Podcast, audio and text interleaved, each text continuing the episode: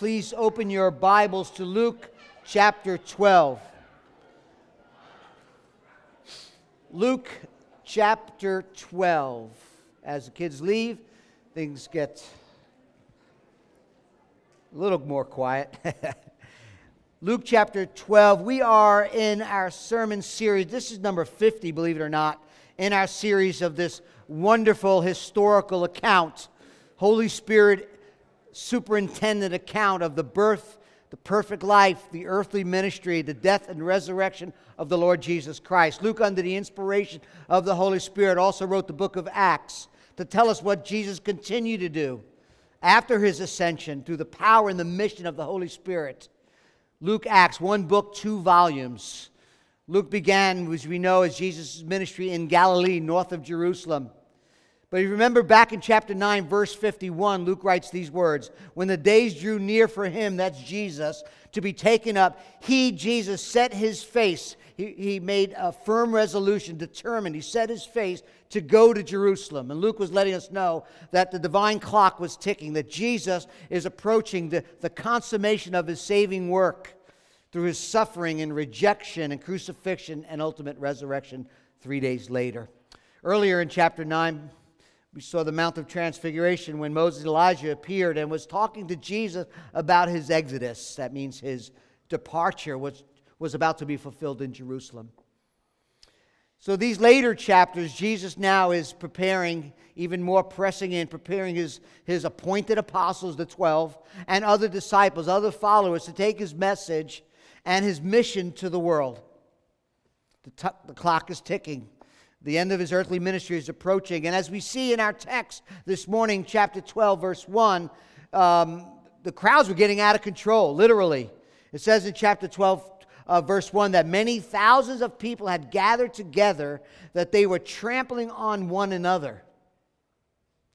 We've also been witnessing how the religious establishment has been getting more and more angry, more and more hostile toward Jesus, toward his message, toward his mission. And the end of it, we'll see as Jesus, uh, when we get to the end of Luke, will be crucified. All a part of God's perfect, glorious plan and purpose. It wasn't a surprise. In fact, the apostles, post death, post resurrection, will announce in Acts chapter 4 how the people of Jerusalem gathered together against your holy servant Jesus, whom you anointed both Herod, King Herod, Governor Pontius Pilate, along with the Gentiles and the people of Israel, everyone's involved, to do whatever your hand is a prayer that is talking to God, to do whatever your hand, O Lord, and your plan had predestined to take place. Your perfect plan. So the cross God's redemptive plan is approaching. The crowds are growing. Hostility is mounting. And Jesus is teaching, mentoring uh, his disciples for what lies ahead for them and what lies ahead for us, those of us who are faithfully walking with Jesus. So that's where we are picking up our text. Chapter 12, verses 1 through 12, we'll see three things, I hope the admonition against hypocrisy, the antidote for fear and finally, the assurance of the faithful. That's where we are at for those of you that like an outline. I do, anyway. So, number one, the admonition against hypocrisy. As many of you know, the number, the chapter numbers, and the verse numbers in the scriptures, in the Bible that you have in front of you, um, is not in the original text, the original autographs. They were added much later. Makes it easy for me to say Luke chapter 12 and not wait an hour or two until you find your place, verses 1 through 12, right? But sometimes, I don't know why, but sometimes when the numbers were put in uh, place, it doesn't make a whole lot of sense. This is one of them. It's not, it's not inspired, it's just, it's just easy for us to follow. Uh, Luke just got finished telling us what happened when a, a, certain Pharisee, a religious leader, a Bible thumper, uh, asked Jesus to dine with him. Later in chapter 11, we know that during this shared meal together, Jesus called out the Pharisees and the lawyers. They were scribes, they were uh, the legal experts of the Mosaic law, law. He called them out because of their hypocrisy, their legalistic approach to life, and their self righteousness. We saw that last week. And if you remember from last week, Jesus pronounces six woes, W O E S, six woes, pronouncements against the Pharisees and lawyers. He does three for the Pharisees and three for the lawyers and scribes. He a uh, Doesn't want to show partiality, so he gives three each. Woe, we said, is one of the strongest verbal pronouncements of judgment and warning that God gives. Gave it in the Old Testament through his prophet, now the ultimate prophet, King Jesus. It's mingled with, eh, the, the woes are mingled with sorrow and pity and, and righteous indignation, a warning against the destruction that will come upon those who refuse to repent of their sins. That's the way you get the destruction to be averted. You, you repent and you turn. Unfortunately, that is not what happens after Jesus gives the six woes to the Pharisees and the scribes. We ended in verse 53 last week with the response of the religious leaders. Look there with me, chapter 11, verse 53. As he went away after giving the pronouncement of woes, from there the scribes and the Pharisees, the lawyers and the Pharisees, began to press him hard and to provoke him to speak about many things. Why? Lying in wait for him to catch him in something he might say. They're not happy, they're not very appreciative of Jesus' loving rebuke and exposure of their sin. In fact, their hatred and hostility only got more and more ramped up. Family, when Jesus exposes something in your life, when Jesus exposes sin in my life, is a sign and an exposure of, of love and grace and should be received and repented of, but not here. These religious leaders only got more angry. And now Jesus admonishes, he warns his disciples about the hypocrisy that they were so caught up in. Beware, he says, verse uh, in chapter uh, 12, verse 1. Beware. Beware, beware. Beware of the leaven of the Pharisees, which is hypocrisy. Remember, we said the word hypocrisy comes from the, uh, uh, theater, um, denoting a, a, mask an actor would wear to impersonate a, a certain given character. A hypocrite is someone who disguises their true nature, their motive, and their feelings behind a false appearance, like a split, a split screen, right? You have the, the one screen is what everyone sees in a public life, and yet you have the other screen is altogether very different. And Jesus likens their hypocrisy to that of leaven.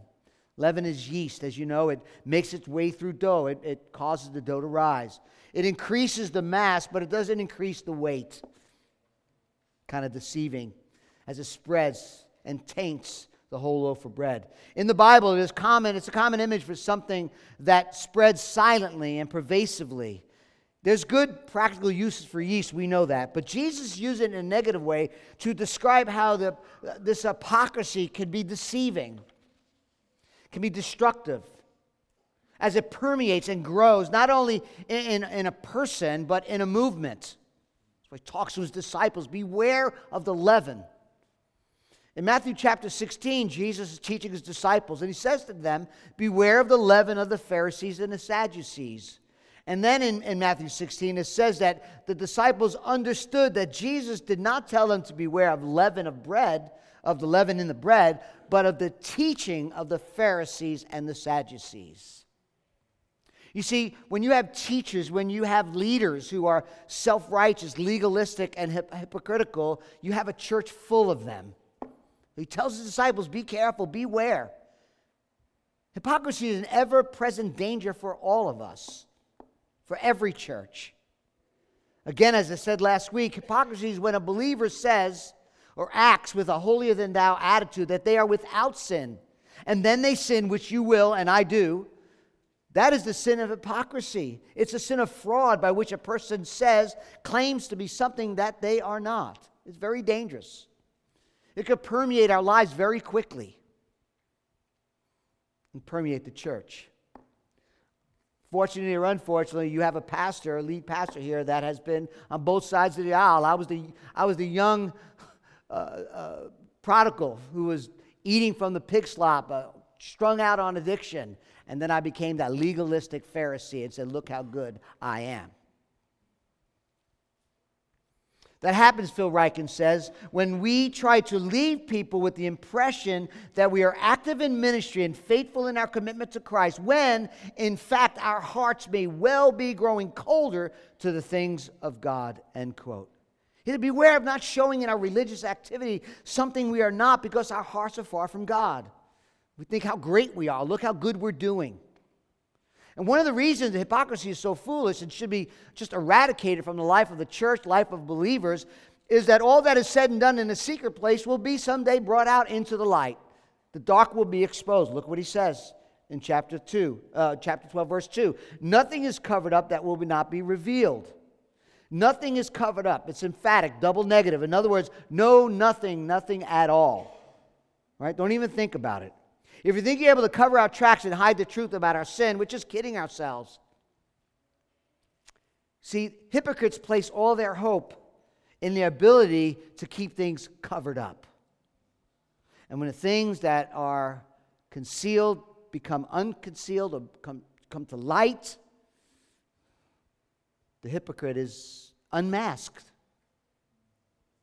The point is that God knows what one does, and everything we do will be exposed.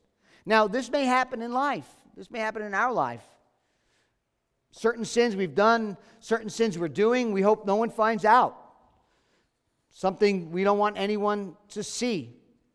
The businessman caught stealing, the married person caught in adultery, the alcoholic or drug addict caught hiding and using, thinking no one's going to find out, the porn addict caught in their addiction. Yet here in Luke 2, Jesus not only will what you do will be revealed, but the future tense verb here is used of an eschatological judgment. In other words, an end time judgment. Romans chapter 2 says, On that day, on the day of judgment, when according to my gospel, God judges the secrets of men by Jesus Christ. God knows the heart. Jesus knows the motives and thoughts of the human heart. And one day all will be known.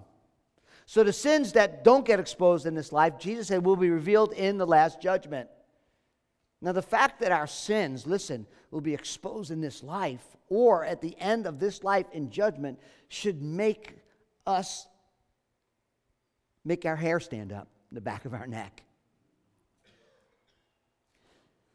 I mean, what do you think? What do you feel what, what, when you contemplate that truth? All our lust, all our lies, and every proud and conceited attitude is laid bare before the God, our Creator. Now, listen carefully. You only need to fear that truth, that sure, decisive, indisputable guarantee, if you don't confess your sins. If we do not confess our sins, we will live in fear of being discovered. But when we confess of our sins, repent of our sins, and trust God to forgive our sins, we can live unafraid and unashamed. 1 John 1 9, if we confess our sins, he, that is God, is faithful and just. He's the faithful one, he's the just one, to forgive us of our sins and to cleanse us from all unrighteousness. Confession. Washed. Confession, we are cleansed in the blood of the Lord Jesus Christ. The fake that hide behind the mask of hypocrisy will not and cannot perpetuate it forever, and that includes me. Many years ago, Sir Arthur Conan Doyle, he's the author of Sherlock Holmes um, played a prank on five of the most prominent men in England. Five prominent men in England. He sent an anonymous note to each one that simply said this All is found out, flee at once. Within 24 hours, all five men left England. Unconfessed guilt and shame will destroy even the bodies, according to King David. I, my body wasted away, says in the Psalms. Guilt can make us feel insecure, make us live in fear because we're always worried that what we're doing, we're going to be, we're going to be found out, uh, what we're really like, and what we've really done. But Proverbs says, Whoever conceals his transgressions will not prosper, but he who confesses and forsakes them will obtain mercy, an admonition against hypocrisy. Look at the antidote for fear. How do we become free from hypocrisy and the secretness of our sins? Well, Jesus will tell us that we need to fear God more than we fear man. Verse 4 I tell you, my friends, that's a, a, a Greek word of, of endearment and confidant. An endearment, right? Do not, he says, fear those who kill the body, and after that have nothing more that they can do, but I will warn you to whom you should fear. Fear him who after he killed has killed has authority to cast into hell. Yes, I tell you, fear him. Just four verses, excuse me, verse 4 through 7, the word fear is mentioned five times, right? Trying to tell us something. Notice what it says. It says to fear God, and then it ends in verse 7 that God cares about you. More value than the sparrows. I mean, how do you go from fear God to God loves and cares and has immense value that he places on you? I'm glad you asked. I'm going to tell you. Jesus teaches his disciples that the hypocrites of his day and religions of the day will persecute him. And that his followers and those who will follow him and not only will be persecuted as they will crucify Christ, they will also kill his followers. Jesus says, Don't fear those who kill you, but fear the one who can cast you into eternity in a place called hell. God has the final say. He has the power and the authority to your eternal, not just temporal, your eternal destiny. For he is Lord even over hell itself. That's what Jesus is saying. No matter what you see in the news, no matter what you see in the movies, hell is not Satan's playground, it's his prison. The word for hell here, Jesus uses Gehenna. It's a valley outside of Israel. It's a ravine of, uh, uh, of, of smoking refuse, a, a, a, cursed place of perpetual burning. And the Bible uses this God forsaken valley to describe the torments of hell as an everlasting fire or an everlasting reality. Some say, oh, come on, Pastor, this is 2023. Really? No such thing, no such reality. Well, I'm going to go with Jesus on this. He certainly believed and taught more about it than anyone else in Scripture. Jesus openly and plainly taught that God will banish unrepented sinners to a place called hell. And because he has the authority and has the power and dominion over all our destinies, he is to be feared. So Jesus is saying, you know, the worst thing that someone can do to you, I mean, you know, it's just to kill you. and you're saying, really? Okay, you know, my goal in life today is, is to stay alive. It's the big E on the chart, all right? I want to breathe. That's on the top of the list. And Jesus saying, uh, you know, uh, is there something worse than death, Lord Jesus? He's like, yes, it's worse than death, and that's hell. I mean, that's not easy. We're all trying to stay alive. The point is, God alone should be ultimately revered, the one we stand in awe of. So if you could see your life from eternity, from the perspective of eternity, we would say with the Apostle Paul, to live is Christ and to die is gain. The point of the text is clear distinction between this life that could be taken from you from those who persecute you and life to come in eternity with God. For the believer, that's an entranceway into glory have a funeral this Friday. Doc Clark. Glory, home. Tomb's empty. So he says, So fear the one who has the final destiny of your soul. Don't fear man. One of, I don't know if you ever heard of Ed Welch, but Ed Welch wrote, wrote a bunch of books. Dr. Edward Welch. He wrote a book, one of the books he wrote, he wrote on depression, addiction. One of the things he wrote was uh, a, a, book called When People Are Big and God is Small. When People Are Big and God is Small. Overcoming peer pressure, codependency, and the fear of man. He writes this, kind of long, but bear with me. He says, Fear in the biblical sense includes being afraid of someone, but it extends to holding someone in awe, being controlled or mastered by people, worshiping other people, putting your trust in people, or needing people. We spend too much time wondering what others may we spend too much time wondering what others may have thought about our outfits or the comment we made at a small group setting. We see opportunities to testify about Jesus, but we avoid it. We are more concerned about looking stupid, a fear of people, than we are acting sinfully, fear of the Lord. We fear people because they can expose and humiliate us. We fear people because they can reject, ridicule, or despise us. We fear people because they can attack, oppress, or threaten us. These reasons have one thing in common they see people as bigger, that is more powerful and significant than God. And out of fear that cause that creates in us, we give other people the power and right to tell us what to think, to feel, and to do. End quote. Ouch. If that wasn't enough, the massive interest, he writes, in self esteem and self worth exist, the massive interest in self esteem and self worth exists because it is trying to help us with a real problem.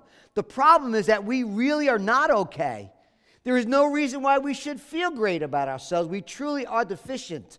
The meager props of the self esteem teaching will eventually collapse as people realize that their problem is much deeper. The problem is, in part, our nakedness before God. The antidote to the fear of man is the fear of God. Now, when you hear the word fear of God, when you hear the word fear of God, don't think of, of, of a child who has this alcoholic, raging father, cruel and bizarre, unpredictable, hot tempered, erratic, unpredictable, he, wreaking havoc on the home in his anger. That's not what it means.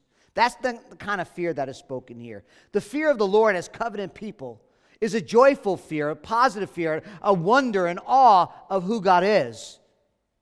You see, fear in and of itself, generally speaking, is captivates you, but it could be negative, it could be positive. If you have a fear of snakes, as my sweet wife does, or spiders, or heights, which I do, you see a snake, it captivates you. The other day I was in the airport and there was a way to take an escalator. I think it was, it was somewhere in Florida escalator, and you go from floor, the first floor to the fourth floor. But I didn't realize that after you pass the second floor, you are, you are hanging over three floors. So I'm getting on this elevator. I'm going past the first floor, all good, and all of a sudden, I'm, I'm like, I'm suspending in air. And let me tell you what I did. I grabbed the escalator and closed my eyes, waiting for it to stop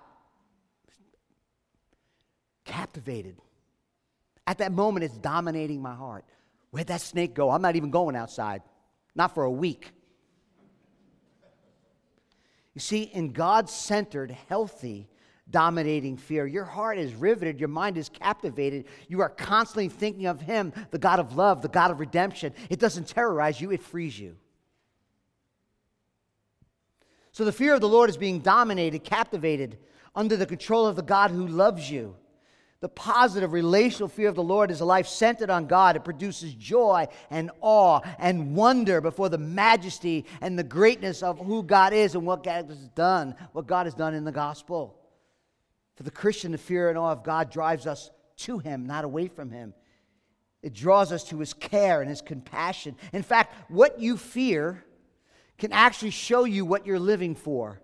If you, if you, if you need to be respected, if you need to be, uh, in order to feel valued, you need to have influence, you need to have, uh, to, to, to feel valuable and worthwhile, you need to be somebody, and you're working hard at get everybody to see you a certain way. What you fear more than anything is that to not happen. Lose a job, be financially struggling, have someone not like you. It doesn't just hurt, it crushes. It's not just bad news, it's devastating news. If you trace your fears, you will find what you are trusting in, what your heart wants most, because it is the thing that you fear the most losing. The most of losing. The fear of the Lord, again, dominated, controlled, captivated under the care and love of God because God's a good God. And the only way to get it it is to be unquestionably sure to know that although God knows a dark, ugly truth, I'll be exposed before Him. He's still not going to hurt me. In spite of my sin and my flaws, He's not going to condemn me. Is to know His love and forgiveness. Listen to this passage, Psalm 130, verse 3. Okay? Psalm 130, verse 3, the joyful awe of God. Listen, we got to understand the gospel. If you, O Lord, should mark my iniquities, in other words, if you, O Lord, should point out every single sin in my life, O Lord, who can stand? The answer is no one.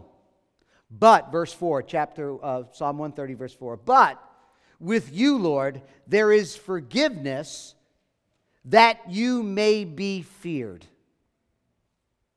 Hold on. If you, O Lord, should mark my iniquities, O Lord, who will be able to stand? But with you there is forgiveness, so that you may be feared. the, the more I'm forgiven, the more I should fear you, isn't it? The more I'm afraid you're going to hurt me and scared you're going to be angry with me, therefore, the more I should fear you. No.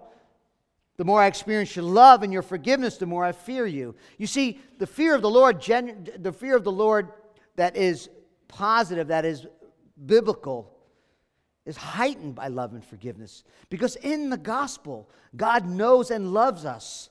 He knows and loves you. He delights in us because of Jesus Christ. And in turn, we want to love him all the more. We want to delight him more and more, and than, more than anything and everyone in the entire universe. It's not being afraid he's going to beat me or condemn me or hurt me. It's be, being fear and awe of his majesty because he loves me despite me. He forgives me even though I sin. He cares for me even though he should abandon me. Look at verse 6. Are, are not five sparrows sold for two pennies? Not one of them is forgotten before God. Why, even the hairs of your head are numbered. Fear not. You are more valuable than many sparrows. Sparrows are a cheap food source in that day. Uh, little birds worth really next to nothing. You could buy five of them, it says, for two pennies. I, I don't know how do you divide two. I'm like, well, how do you buy five for two? What they would do is, literally, you'd buy for a penny, you would get two doves, two, two sparrows, and if you bought four of them, they would throw one in for free. That's how cheap they were in those days. And despite the cheapness of these insignificant birds, not even one of them escapes God's attention. God knows everything, down to the very last hair on your head. Now, I know this doesn't apply to everyone, but I did read this week the average person has 100,000 hairs on their head. I looked it up.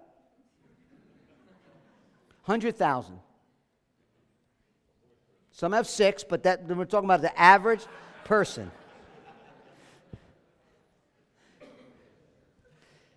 Every one of them known of God in the whole universe, every hair. Talk about his omniscience, divine omniscience over all things. God then takes his immeasurable knowledge and his concern for the sparrows and says, Look what it says, we are far more precious more valuable than many sparrows.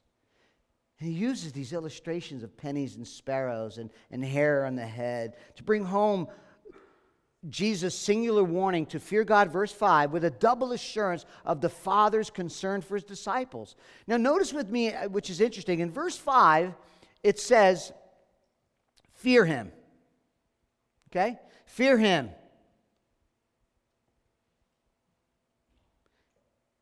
sense of reverence, a sense of awe. Eternal destiny is in his hands. Even the hypocrites, even the legalists, even the religious leaders, he is sovereign, he is omnipotent, he's omniscient, infinite power, infinite authority. Fear him. And then in verse 7, he says, Don't fear him. Fear not. Contradiction? No. Absolutely not. Jesus is saying it is the same God who holds the power of hell, the power of judgment, who also knows and loves me and cares for me. Far from getting ready to throw me into hell, he forgives me and watches over me and he keeps me safe and cares for me. Knowing God's love, knowing God's care, knowing God's forgiveness and acceptance because of the gospel should bring comfort to all our fears. Therefore, do not fear. Don't be anxious about how God will care for you. God knows our needs, God is aware of our situation as we face rejection for our stand for Christ. We, they will be rescued from danger. And it may not be in this life. Some of them will be martyred. But eternal life waits for us who have trusted him. You see it? We stand in fear and awe of the authority and judgment of God, and yet we are not afraid of him because he cares and loves us. Verse 7. That's the antidote. That's the antidote for the fear of man. Holy reverence that's consistent of trembling before his authority, his holiness, his goodness, and rejoicing in his forgiveness, love, and care for us. I read this week, maybe you read it, uh, somebody in Arizona, uh, a, a, a Christian brother standing on a street corner proclaiming the gospel got shot. He's in critical. Imagine just opening up the Bible, and, and, and I'm not a street preacher, but getting shot. That just happened. the admonition against hypocrisy, the antidote for fear, fear God, and finally the assurance of the faithful. Now, this verse in verse 8 should make us all stand in awe of God and the awe of Jesus and declare him. Look what it says in verse 8. And I tell you, these are the words of our Savior, and I tell you, everyone who acknowledges me before men, the Son of Man will also acknowledge before the angels of God. But the one who denies me before men will be denied before the angels of God. What Jesus is clearly and explicitly saying is that he is not some simply some Bible teacher, some in, you know, itinerant preacher, some good and moral man teaching his followers the path to a good life. When he used the title of Son of Man, we've talked about this before, he's announcing that he himself is the one that Daniel spoke about in chapter 7. He is God the Creator who comes into the world, who is worshiped with all glory, power, and dominion. He will judge the world and establish his eternal kingdom. Daniel 7 14. Matthew, in Matthew 26, the Pharisees, the religious leaders, arrest Jesus during his mock trial. The high priest said to Jesus these words I adjure you by the living God, tell us if you're the Christ, the Messiah, the anointed one.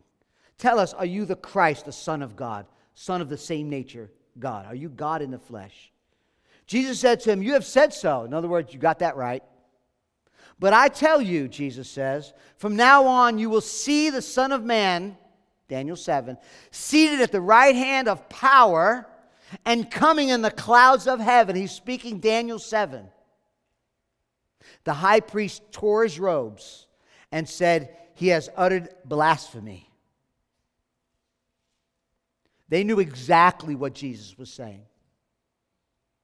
They knew exactly what Jesus was saying when he used the title the Son of Man. God in the flesh, coming, worship, being worshiped, and having all dominion, authority, and power, and establishing an eternal kingdom. And to further his claims as being God the judge in the flesh, he says, the acknowledgement or denial of who he is, his person and his work, will be before the angels of God. Now, in Matthew, he says, Before my Father in heaven. So any Jewish reader would understand when Jesus says the angels of God that uh, uh, it's the final judgment when God will judge. The angels will come as witnesses as God judges the world. Everybody would understand that at that moment.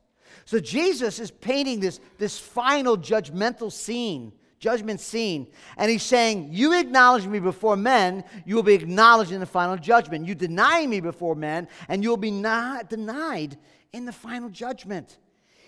Jesus is making himself the benchmark of either your acceptance or rejection in the final judgment. He is linking what he'll say about us at the final judgment to what we say about him on this earth. Let that sink in. To acknowledge him is to say, You are Lord. You are, you are Savior. I am committed. My life uh, is, is centered on you. To live as Christ, to die as gain. The word of assurance being, being acknowledged by Jesus is so applicable for us today. As the culture around us becomes more and more secular and more and more anti God, anti the Word of God, followers of the Lord Jesus are going to be confronted with whether or not we will take a stand for our faith. Persecution is here to, some degree, but it's going to get, I believe, a whole lot worse. If there's anyone that knows about persecution, it's the Apostle Peter. Peter wrote in 1 Peter 3 But even if you should suffer for righteousness' sakes, Jesus' sake, you'll be blessed. Have no fear of them. Of who? Those who cause you to suffer for righteousness. Have no fear of them, nor be troubled, but in your hearts honor Christ the Lord as holy. I'm set apart for Jesus. That's holy. I'm set apart for Him.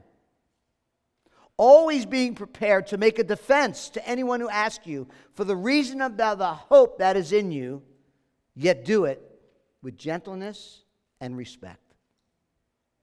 So, in no way are we called to take a stand, give testimony, acknowledge Jesus his person his work of the cross in an arrogant, hypocritical, that's what he's talking about, a self righteous way. Jesus already spoke about that. But we must stand firm in our witness. We must do it in a gracious way, a gentle way, and a respectful way, but we must stand in and around all circumstances that Jesus Christ is Lord, He's my Savior, and the Word of God has the final authority in my life. Are you willing to say that? I saw a video clip this week of Bill Maher, you probably know him, um, just mocking. He, he does that all the time. I, I won't even say it. But anyway, just mocking and completely disrespecting someone who said, I don't think we should kill babies in the womb. He said, I believe that marriage is a covenant. And the scriptures shape his worldview, mocking him. I'm thinking, I believe all those things. So here's the question when that challenge comes, when that challenge comes, whether it's high school, whatever school, college, graduate school, work, family relationships, someone in the community, somewhere in the community, some other public occasion, where will our allegiance be? Are you going to stand with Jesus, with the scripture, or are you going to give in to the culture? Is your allegiance going to be with Jesus, acknowledging Him and His authority, the authority of His Word, or would you and I give in to what's right around us? If we do not confess Christ, we deny Him. If we deny Him, He'll deny us. It's fair, it's frightening, but it leaves no room for middle ground. He doesn't give us a neutral position. Well, you don't have to acknowledge me, you don't have to deny me. Kind of just, you know, stay middle of the road. Option off the table. Gentle, respectful, yes. Family, there's a time we're going to say, you know what? The Bible is my, my, because God is the creator of the universe and gave me his word, revealed to us the truth. That's my, that's my worldview. Scripture. Be like, you crazy. Oh, okay, whatever. Persecution, it's coming.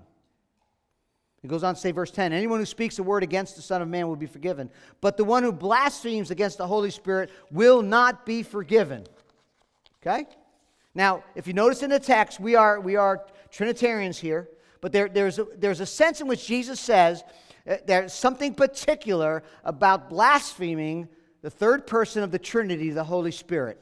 In verses 4 through 7, notice with me, in verses 4 through 7, Jesus speaks of God the Father.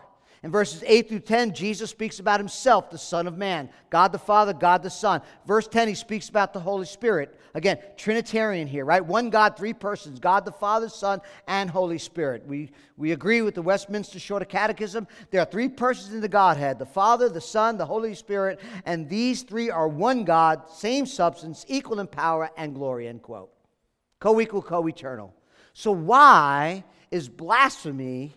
Of the Holy Spirit, the one thing that won't be forgiven, yet all other blasphemies will be forgiven? That's the question. All of us have blasphemed, spoke profanities concerning God, concerning Jesus at some point in our lives. Hopefully, it was before we came to faith. Maybe we uttered the word God in the wrong way and just demeaning his name and profaning Jesus. Using, people use his name like it's going out of style, right? Even the Apostle Paul, who was a Pharisee, blaspheming the name of Christ, murdering Christians, yet he was forgiven. Not only was he forgiven, he was used mightily to write a lot of scripture and plant multiple churches. The Apostle Peter, if you remember, he didn't deny Jesus once, he denied him three times. And yet he was what? Completely restored. You see, in Matthew and in Mark, the teaching of blaspheming the Holy Spirit appears around the sin of attributing the mighty work of God to the Holy Spirit. Jesus talks about blaspheming the Holy Spirit. And Jesus said, There's no forgiveness of that. He said it in Luke chapter 11, we see the same thing. They were saying, You know what? You are delivering people, and the power of God is coming, but not through the power of God, but through what? Beelzebub. Remember that? That helps us understand what Jesus is saying in this context. What does it mean to blaspheme against the Holy Spirit? That will be the one sin that will not be forgiven. Um, back in the summertime, we did a, uh, a series here, I think six part series. Um, and basically, it was called Because You Asked. We asked the congregation, send us some questions, and we'll work through the questions, and we'll, we'll preach on topics that you want to hear uh, about. So one of them came in and was the person and the work of the Holy Spirit, if you remember. And in that time that we spent together that Sunday morning, if you remember, we said the Holy Spirit's role of convicting us of our sins, revealing to us who God is through Scripture, illuminating the truth in many different ways. That we, he, is the, he is the Spirit of truth. So we ended with saying that his job, his role, his function is therefore revelation, revealing to us who God is, conviction, showing us our sin, illumination, showing us the beauty of Christ, and then his work of regeneration. He brings the application of the person and work of Jesus, his atoning work to our souls. So he convicts, he, he reveals, brings illumination, brings regeneration, and application of the salvation that Jesus has promised and has done for us on the cross.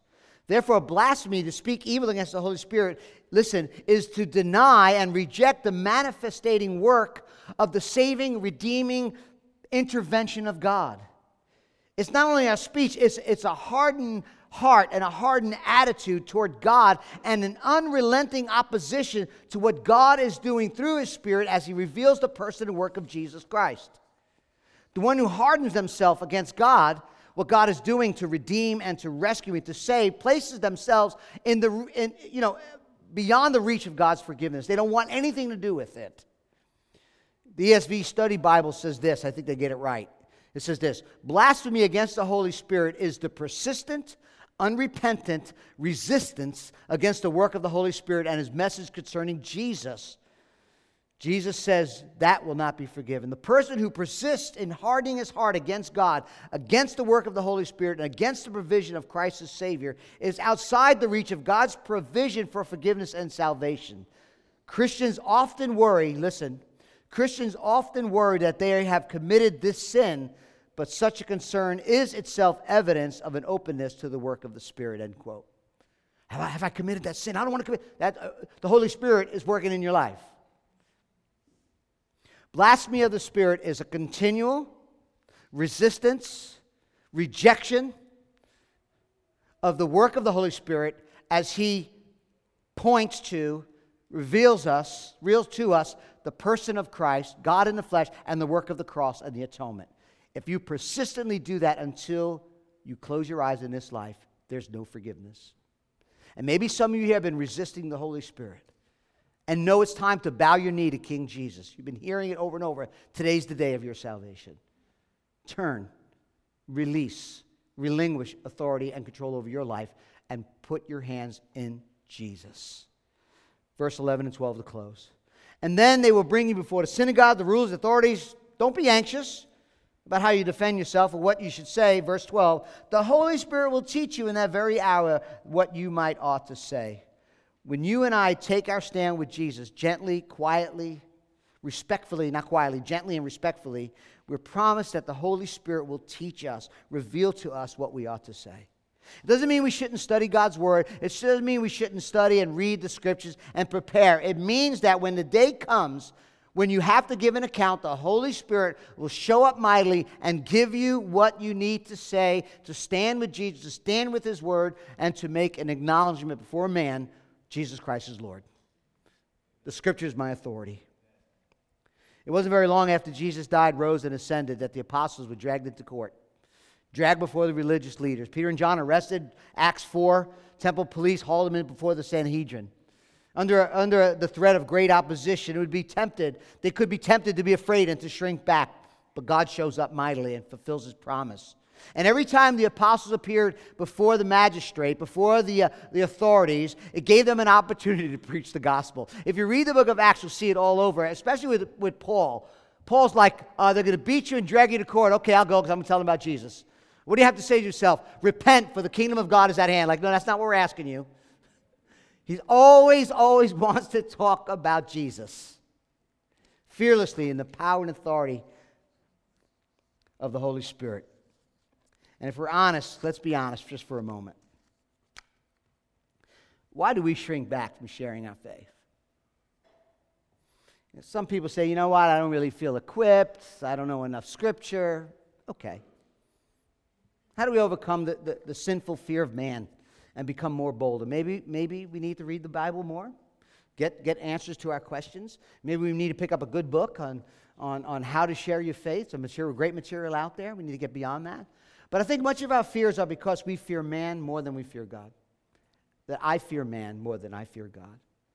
Our courage to share our faith comes from an honest, open confession of our sins, being humble about who we really are, how much we defend, uh, depend upon the Lord and His forgiveness. Fearing God more than fearing others, trusting the watchful care of our Father, knowing that Jesus will defend us at the final judgment, and we are to depend upon the work of the Holy Spirit. Then we would be people who will acknowledge Jesus before man and not be afraid. As the band comes up, let me close with this, family. Now, listen carefully. The blood of Jesus Christ is sufficient for any sinner the Spirit of God is working on who truly repents. Even if you're here this morning and you repeatedly denied the name of Christ and you've resisted the work of the Spirit, today is the day of salvation. Stop resisting, but believe the gospel. You can and will be forgiven. Do you know Jesus? Do you love Jesus? Is Jesus the Lord and Savior of life? If not, if you are here, you are resisting the Holy Spirit, you're blaspheming. Does that mean hell is your final destination? Unfortunately, yes, but God loves you. God cares about you. God values you. You're His creation. Therefore, He sent His only Son to live that perfect life you could never live, to die the death you should have died, so that you can receive forgiveness, be brought into his family, be adopted as children, brothers and sisters in Christ, children of God. That's the promise. Will you trust him? As long as you're still breathing, there's hope. Don't run or hide from your hurts. Don't run and hide from your struggles. Run to Jesus for cleansing and for help.